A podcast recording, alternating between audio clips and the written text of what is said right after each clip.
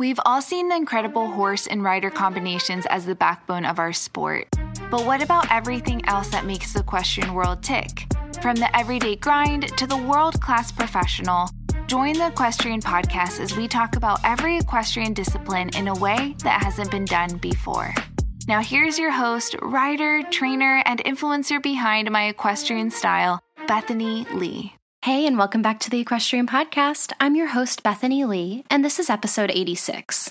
I love today's episode because it is just a testament to the idea of you don't have to always know what your path is. I know so many of us, myself included, didn't know exactly what they wanted to do with their lives, or maybe that's something that you are trying to figure out right now. But our guest kind of went through the same thing, and it turned into a beautiful career for her. She started in the equestrian world, took some time away, and ended up finding herself back in the equestrian world as a veterinarian. So here to talk to us today from the Palm Beach Equine Clinic is Doctor Marilyn Connor. You have a bit of a unique journey to how you became a vet. Would love to hear about how you first got into the equestrian world and uh, how it brought you to where you are today. Absolutely. Yeah, I think my story is a little bit different than most veterinarians. I started off as a very typical horse crazy young girl. My mom jokes that I have been in love with horses since before I was born because she has had a love affair with horses, and even up until late stages of pregnancy, she was still riding. So love it. Horses have been with me since the very beginning. And I've had horses from all different breeds and disciplines, from your backyard quarter horse to dressage and jumpers. I've even done some endurance riding. So it's a pretty diverse background that I've had with horses and just participating in the sport. As a kid, I had a strong fascination with the idea of becoming a veterinarian. I really loved things, all science, healthcare, medicine. My mother, again, she was a big influence on my decision to become a vet because of her deep passion for animals. And so we were constantly, as a family, rescuing stray animals, rehabilitating mm-hmm. them, fixing them up, finding them new homes. Yep. And that ranged from dogs, cats, horses, donkeys, you know, you name it. Yeah. So it was a little bit of a Doctor Dolittle situation when I was a kid. My mom had some nursing background. So between her love of animals and her nursing, we would figure it out and put them back together. And when I got to undergraduate of college, I found some of the human healthcare side quite fascinating.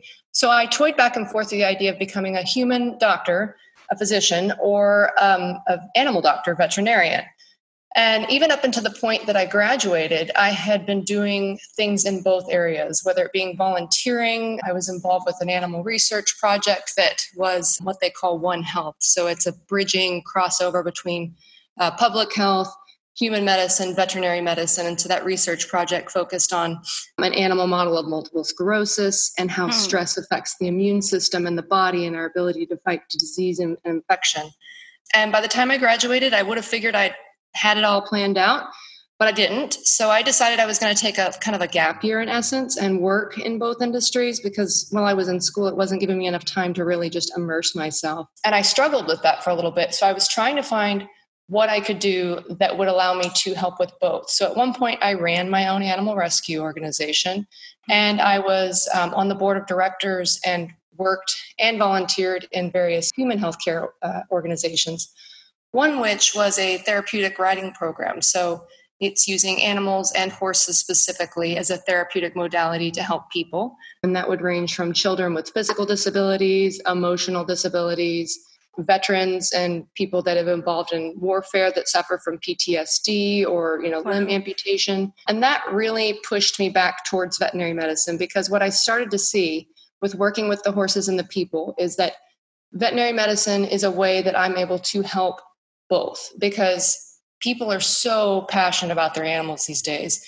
I mean, the dog, family dog or cat is much more like a child than it is mm-hmm. just something that sits on the back porch like it used to be in farm days.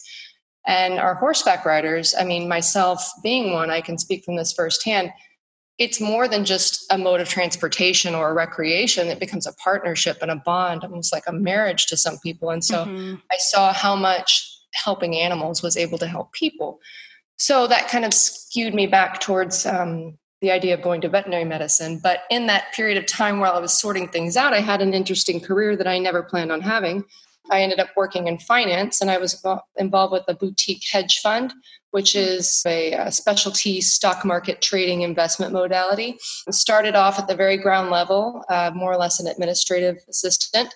And within about two weeks, I was promoted into an actual uh, role of stock management and trading.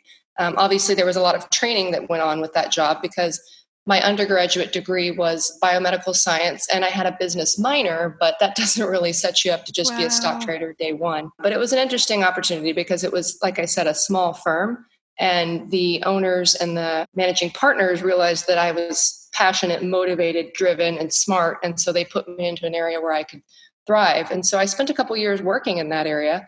I really enjoyed it. I found it both intellectually fulfilling, challenging, interesting. So those things were good. But what it did lack for me personally was that fulfillment, that ability to help people and help animals and feel like at the end of the day, I maybe, as cheesy and cliche as it sounds, leave the world a slightly better place than when I found it. So although I was doing really good in that career, I'd made a big leap, and it was a timing situation too. Mm-hmm. Like I had some family issues come back up. I'm originally from Texas. And at that time where I was working was New York City. And so I had some family issues that I said, this is the time. I'm just taking a leap of faith. I'm quitting my job. I'm moving back home. I'm going to um, apply to go to veterinary school. And everything just fell in line. The ducks fell in line. And so, shockingly enough to me, I got into vet school the first time around. Mm-hmm. It was, it's not uncommon that you have to apply two or three times just because of the sheer number of applicants to veterinary school mm-hmm. and the limited number of veterinary programs. I think right now there's twenty-five veterinary programs in the wow. country. So less than one per state versus yeah. human medical schools. I think there's at least three to four per state if you mm-hmm. average it out. That being said, some states don't have more than one, but just, you know, math and logistics, it was just, uh, it's more challenging to get into veterinary school than medical school just due to the numbers. So that was how I ended up going to vet school. And then even when I started vet school, I guess it's because, as you can see just from talking for me, I have like a lot of passions and a lot of interests. Mm-hmm. And I'm, I don't typically necessarily limit myself to one thing. So even when I went into vet school, although my main passion has been horses my whole life, I wasn't necessarily one hundred percent focused that I was going to only do horses. I contemplated and toyed with the idea of being a mixed animal practitioner because it's just what I was exposed to growing up. There's not as many specialty equine-only veterinary practices in this country. And a lot of that's just due to lack of demand. Like in other regions where there's not as many horses in a concentrated area, you have to see dogs and cats in order to keep your doors open. Right. So that was what I thought I was going to end up doing, was just doing something that was mixed animal with maybe a eighty percent focus on horses and a twenty percent focus on dogs and cats. But as my time through veterinary school went along, my participation in extracurriculars and shadowing veterinarians, I really started thinking more and more about equine exclusive. And it was my introduction to Palm Beach Equine Clinic that really made me um, realize that it was possible. I just have to necessarily lo- locate myself in a region that would sustain that.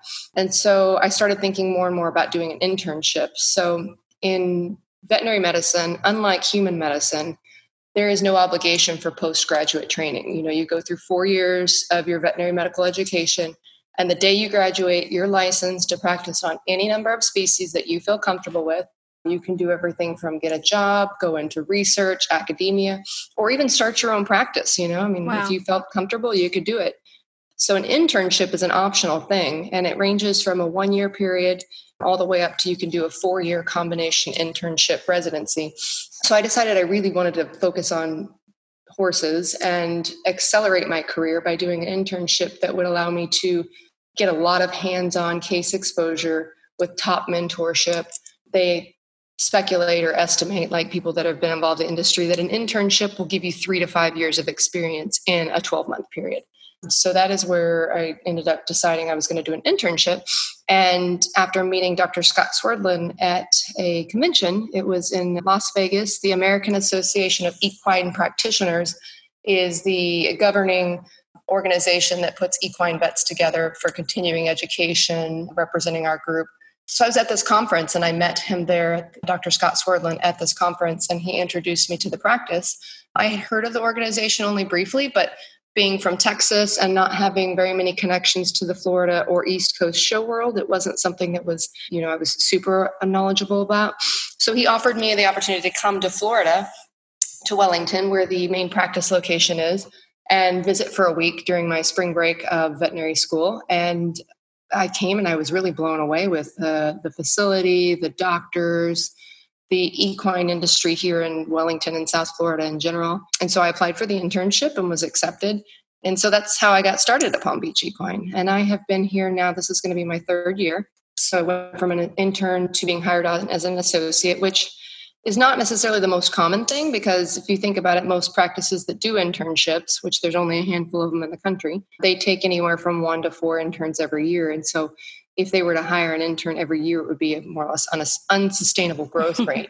So I was fortunate enough to be offered a position as an associate and stay on. And so I've been here since, and I really love it being at the practice.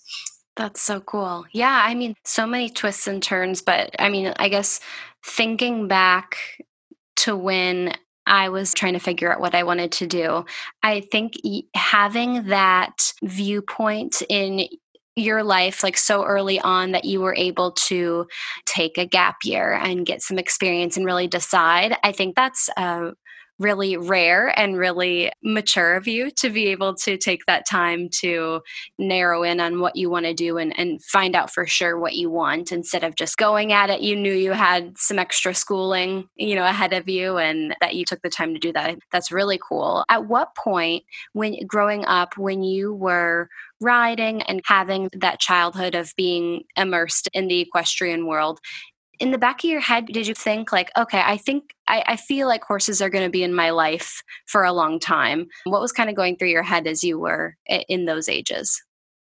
You know, I knew horses were going to be a part of my life forever. Like, that was never a question on my mind. I just didn't know if I was going to be the one on the, the side operating on them, mm-hmm. or the one behind the saddle riding them. But I was and still am a rather horse crazy person. I just love them. I'm so passionate about everything that they bring to our lives. You know, it still doesn't cease to amaze me when I watch a horse and a rider compete in the arena, that you have this very large, very powerful, independent creature, you know, twelve hundred pounds plus, mm-hmm. of solid muscle, with a freedom of spirit and body and mind, and that they allow us to ride them and do these sports at such a high level. Like, and allow is the key word, because at any point they could end that equation. I mean, yeah. They are the ones really in control, but it turns into a partnership.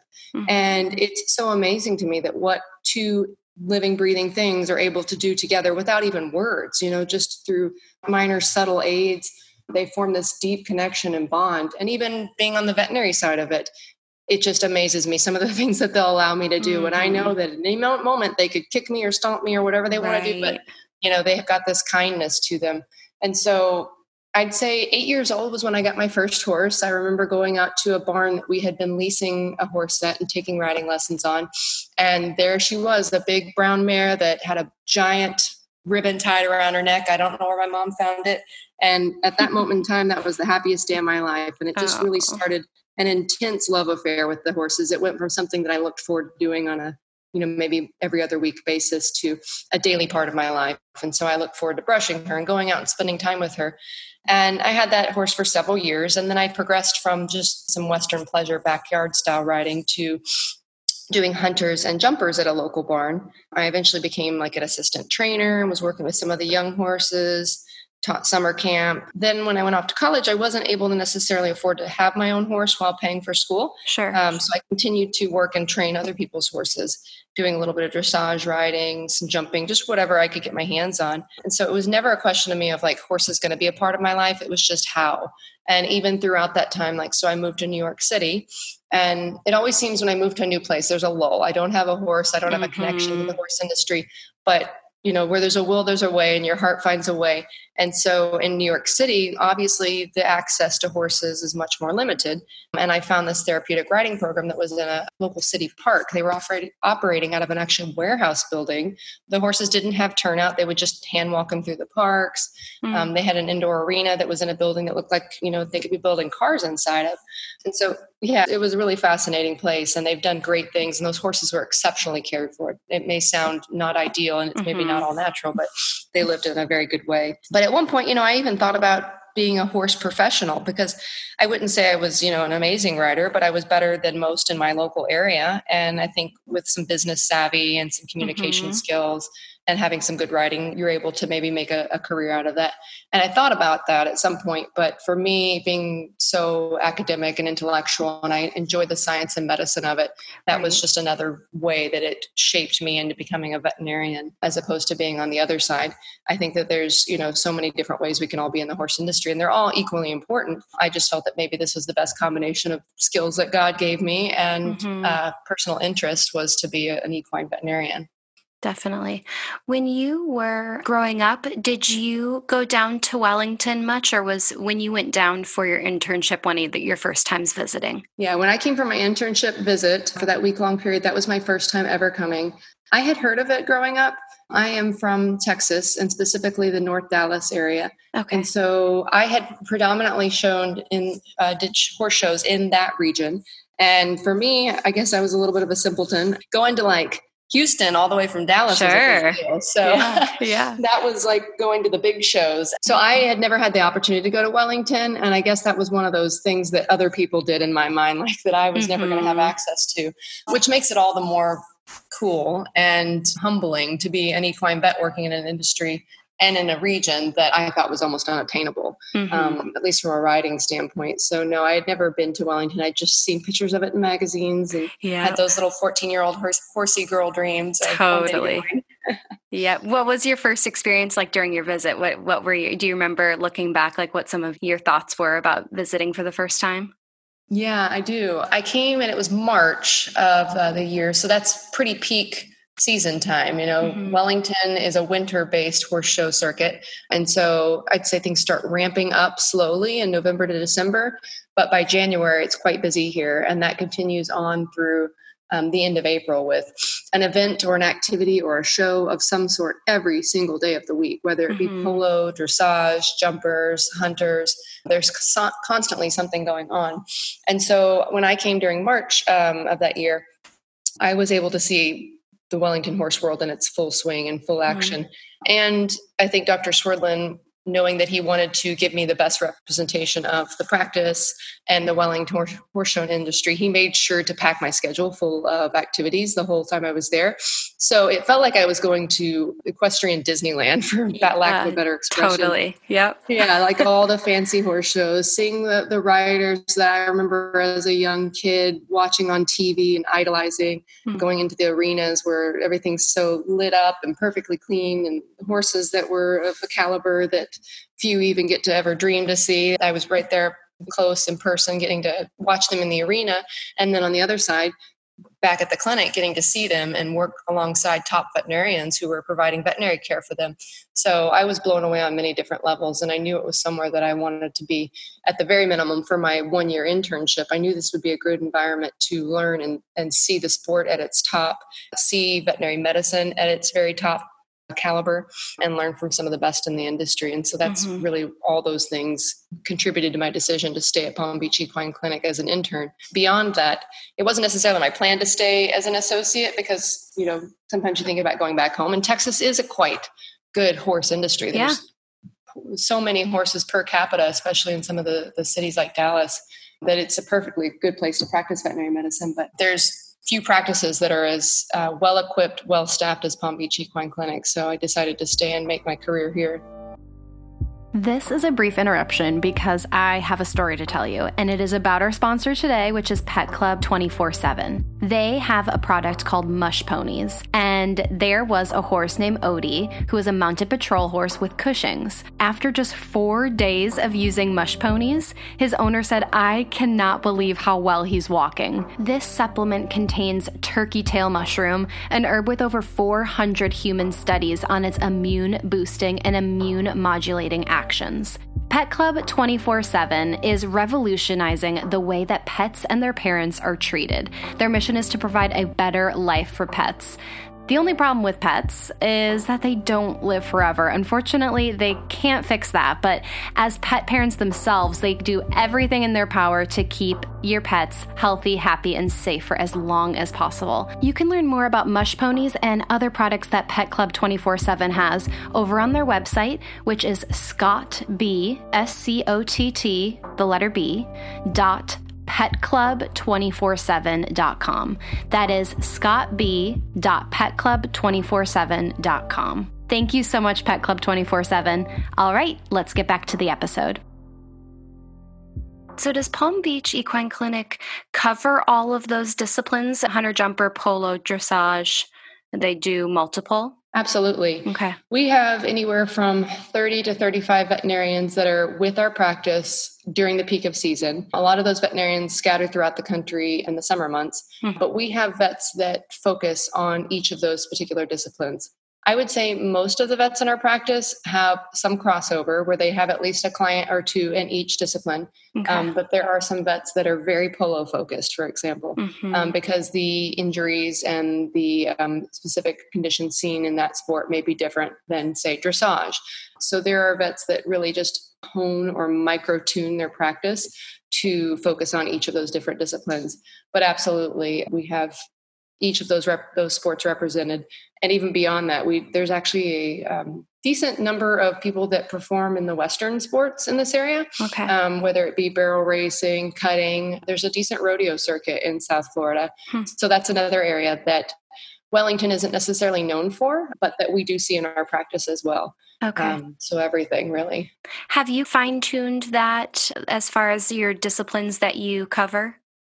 Sort of in a way. And I think sometimes these things happen organically. Right. Um, but I, coming from more of a jumping background with some dressage, I think I have maybe gone to more of the events and been around more of those horses and riders. And so I would say I have a greater percentage of my clients that are from the jumping world or the mm-hmm. dressage world. But I do have some polo clientele that I'm, you know, involved with, as well as some of the Western horses. So cool. Are you currently riding on a consistent basis?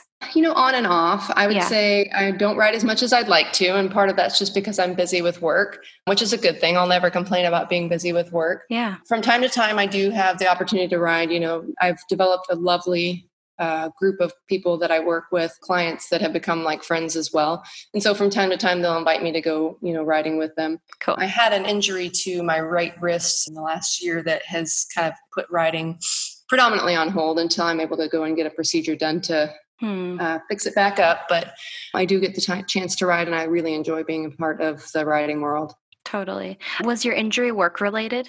Yeah. I mean, being an equine vet is quite dangerous. Yeah, yeah. And so I had a horse um, kick me in my wrist when I was performing an ultrasound on the abdomen. Hmm. They don't like when that, you have to use yeah. alcohol on their abdomen, and that can tickles when it drips down. And sometimes they're having a little bit of a bellyache from a colic, and then you're doing something that doesn't necessarily feel good mm-hmm. to them. They can react in a way. So it's just one of the things about being involved with horses in any way, whether it be a vet, a rider, right. uh, someone that does caregiving, they're, they can be dangerous. So yeah, it was on the, the job, but um, yeah. these things happen. Yep, definitely.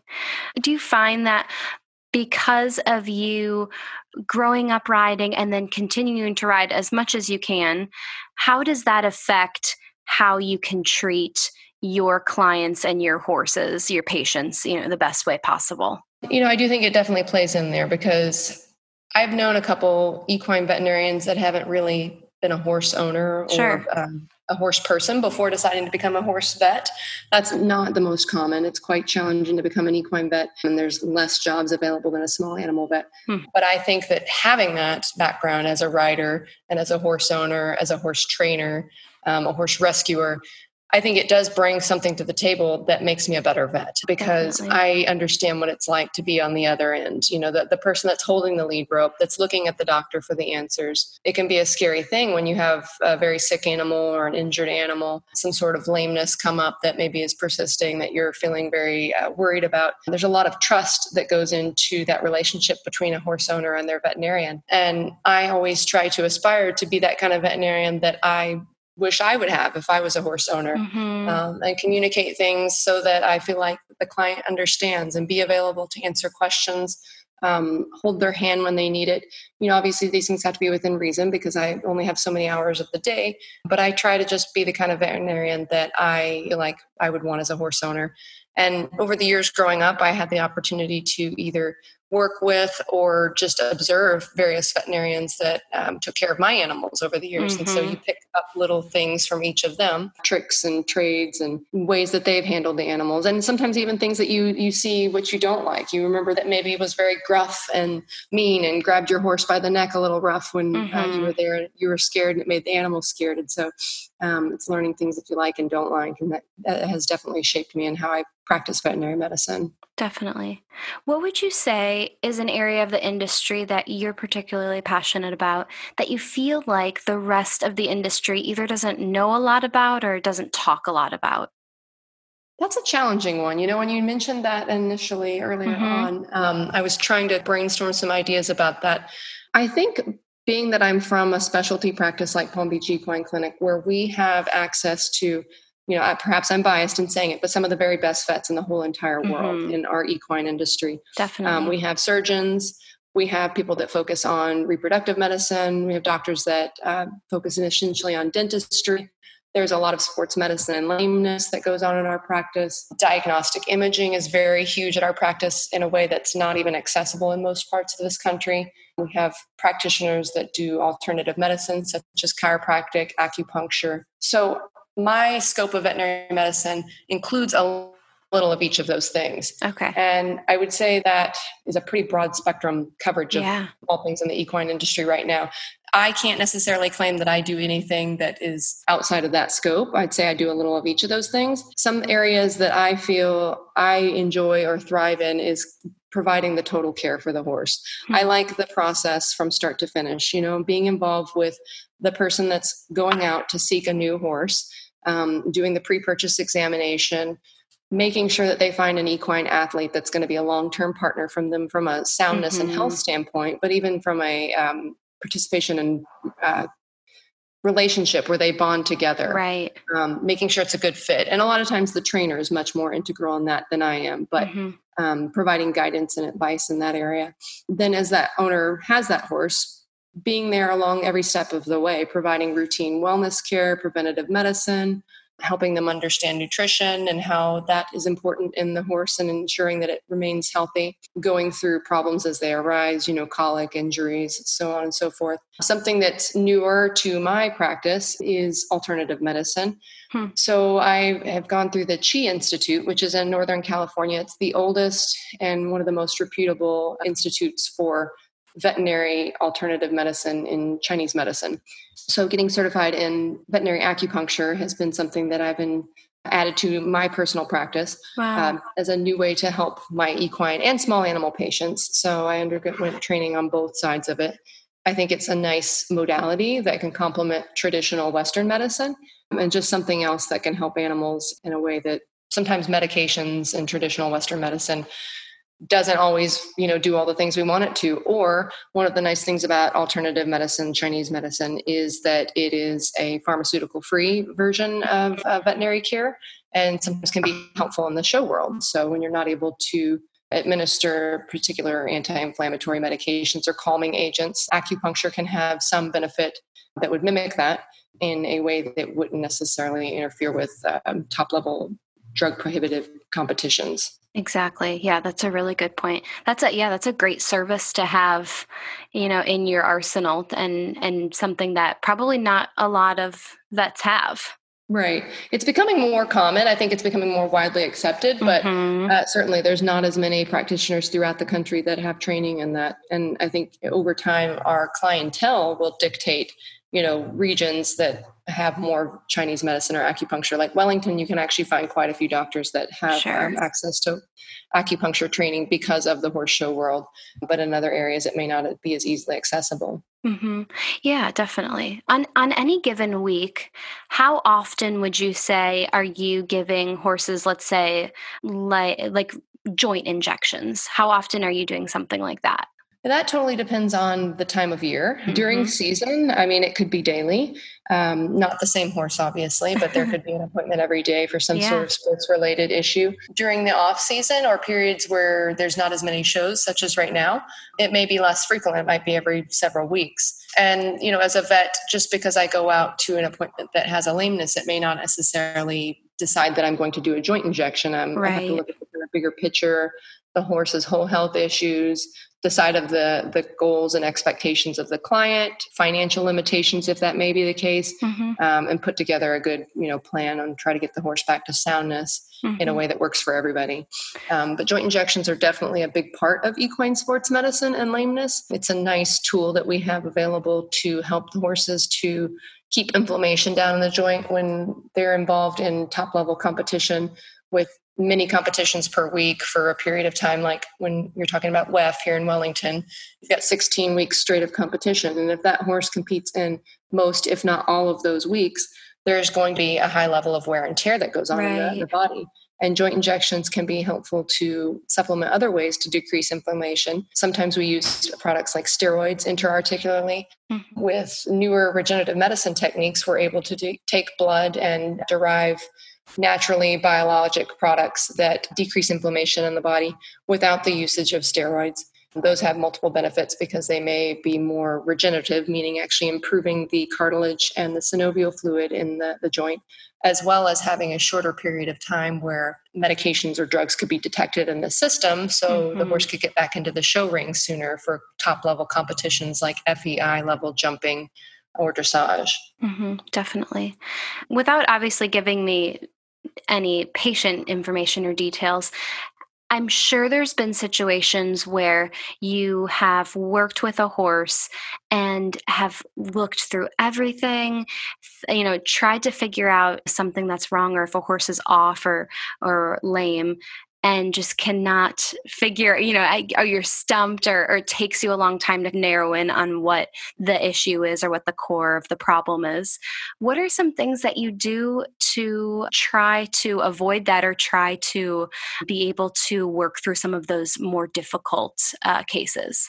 Yeah, certainly that is something that happens more often in veterinary medicine than I think people realize mm-hmm. because animals are not able to speak with us. Sometimes understanding the main fundamental underlying problem is more challenging than what meets the eye. You may go into a situation like a lameness, for example, based on what the rider and the owner is telling you the predominant problem is. Right. Um, they may be thinking it's, for example, the left front leg, and it could be a totally different part of the body. It might be the right hind leg. It might be in the back. Mm-hmm. So going into a case with an open mind, um, always trying to make my own decision and my own assessment without having previous Uh, parties that looked at the animal potentially skewed. That could be the owner or even referring veterinarian information.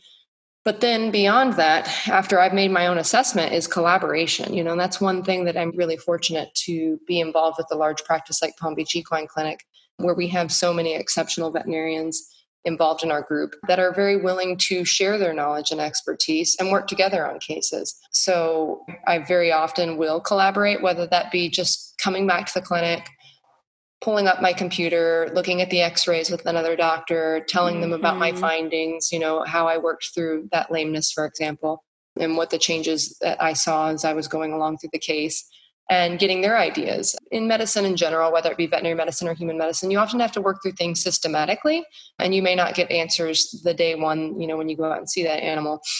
You have to try the most common or um, logical treatment or diagnostic approach first. And sometimes it is a little bit of trial and error because these animals can't speak. They can't just point to the area and say, this is the part of my leg that hurts, you know, fix this. Right. Oh, um, I mean, I bet you probably that goes through your head all the time. Like, gosh, if you could just tell me what is hurting. It'd be so nice, you uh, know, and, and oftentimes too, it's because it's multifactorial. Like yeah. these are top working athletes. And so just because you find one problem doesn't mean there's not an, mm-hmm. another area that's contributing to the issue. Like, their foot might hurt, but their back might also be sore. And so yeah. remembering not to just focus in on one thing and assume that's it. But it's certainly a lot easier as a vet when you have a good team behind you um, and a team that's willing to work together and collaborate. And so that does make it easier on these tough cases at Palm Beach Equine Clinic because we can just pull the brain power and have multiple eyes looking at the animal and get to a best case result so that we have a happy patient outcome, with a horse that's getting back on its road to recovery, and then mm-hmm. a happy client outcome, because, you know, they're happy that they got answers or solutions in the most efficient way possible. Definitely. Do you have a big space for patients that are staying with you on your grounds? Yes, we do. Palm Beach Equine Clinic has a, quite a nice facility. We have a twelve-stall main barn where we keep, can keep hospitalized patients. The stalls are equipped with uh, cameras that have audio as well, so that we can monitor them. We have on-site hospitalized technicians that are there twenty-four hours a day to um, watch the horses, provide veterinary care, make sure that they're well observed at all times. We also have some auxiliary stalls that when those twelve stalls get filled up, we're able to have uh, space available for maybe the patients that don't need as much intensive monitoring, or say a horse that gets dropped off for a procedure the next day and they just need to be withheld from food overnight. And then we also have an isolation suite. So we have three stalls that are dedicated to each of them act as their own self-contained unit. So the idea of an isolation stall is when we have a horse that comes in that is either A, confirmed to be sick, or B, suspect of being very ill with a contagious disease. We put them in that area so that we limit the exposure of uh, other horses that come into our hospital to those kind wow. of pathogens. And then sometimes it's even for that own individual horse, the one that's in isolation, their best interest too, because they're quite sick and they might be um, immunocompromised from whatever is going right. on in their body at that time. And we don't want them to pick up something else from another animal that comes through the clinic. So we have a, a large facility with a lot of different options for our equine patients. Our footprint is rather limited. Wellington is quite developed area, right. so there's so much space geographically we can go in, but we've made a really efficient use of the, the real estate that the clinic sits on, having all those stalls available. And then we have our on-site surgical facility with an operating room, some recovery stalls where the, the horses after surgery can uh, wake up from anesthesia in a nice, safe, padded room, multiple different rooms that are dedicated toward diagnostic imaging. We have both an M R I, a nuclear scintigraphy unit, which is also called bone scan, which is useful for diagnosing changes in the bones or soft tissue in an early stage hmm. um, by looking at the metabolite that we put in the horse, how the bone uptakes that, which could be an indication of trauma or uh, remodeling. Huh. And then we're one of the few veterinary facilities in the country that actually has a, a C T or computed tomography unit. So that is the best way to explain it. It's like a three D X-ray, and it's taking yeah. a view of um, the body and creating a model that looks like a three D model of the animal. Um, so that's helpful for diagnosing both bony or orthopedic issues or soft tissue issues in the horse. Wow, amazing. That's so cool. Well, it seems like you are in the right place for sure. Yeah, you can't be better than this, honestly. Like there's yeah. a couple different pockets of the country that have this many horses concentrated with this many, you know, awesome shows that you get to be be ringside for your equine athletes. And mm-hmm. so it's really nice. And as a vet, that's sometimes one of the most exciting things I get to do is just go sit ringside yeah. and watch that horse that, you know, last week you were helping piece back together, whether right. it be from a colic or a minor injury. And then knowing that, you know, as much training and good background of getting this horse conditioned, as much as that was important, you were also an important part of it. And so it makes you mm-hmm. feel proud. That's a fun thing you get to do in Wellington that maybe Definitely. Other parts of the world you wouldn't necessarily get to see because the horse leaves and it goes to a show, but it might be three hours away. Mm-hmm. Yeah, exactly. Yeah. It's so nice to be in that type of community, and you're definitely a, a big part of a lot of teams. So I'm sure that's so incredible to watch and see for yourself. Well, Doctor Connor, thank you so much for taking the time to run us through your life and what you're working on today. It sounds amazing. And I just wish you all the best. Well, thank you very much, Bethany. And I enjoy getting to speak with you. And I love giving the opportunity to just tell people about my day. So thank you so much. All right, that is all I have for you today. Thank you so much for tuning in. If you liked what you heard, please take a minute and write a review on iTunes. I would so appreciate it. It helps people like you find the podcast, and it helps me get some killer guests. Thank you so much, and I will talk to you next week.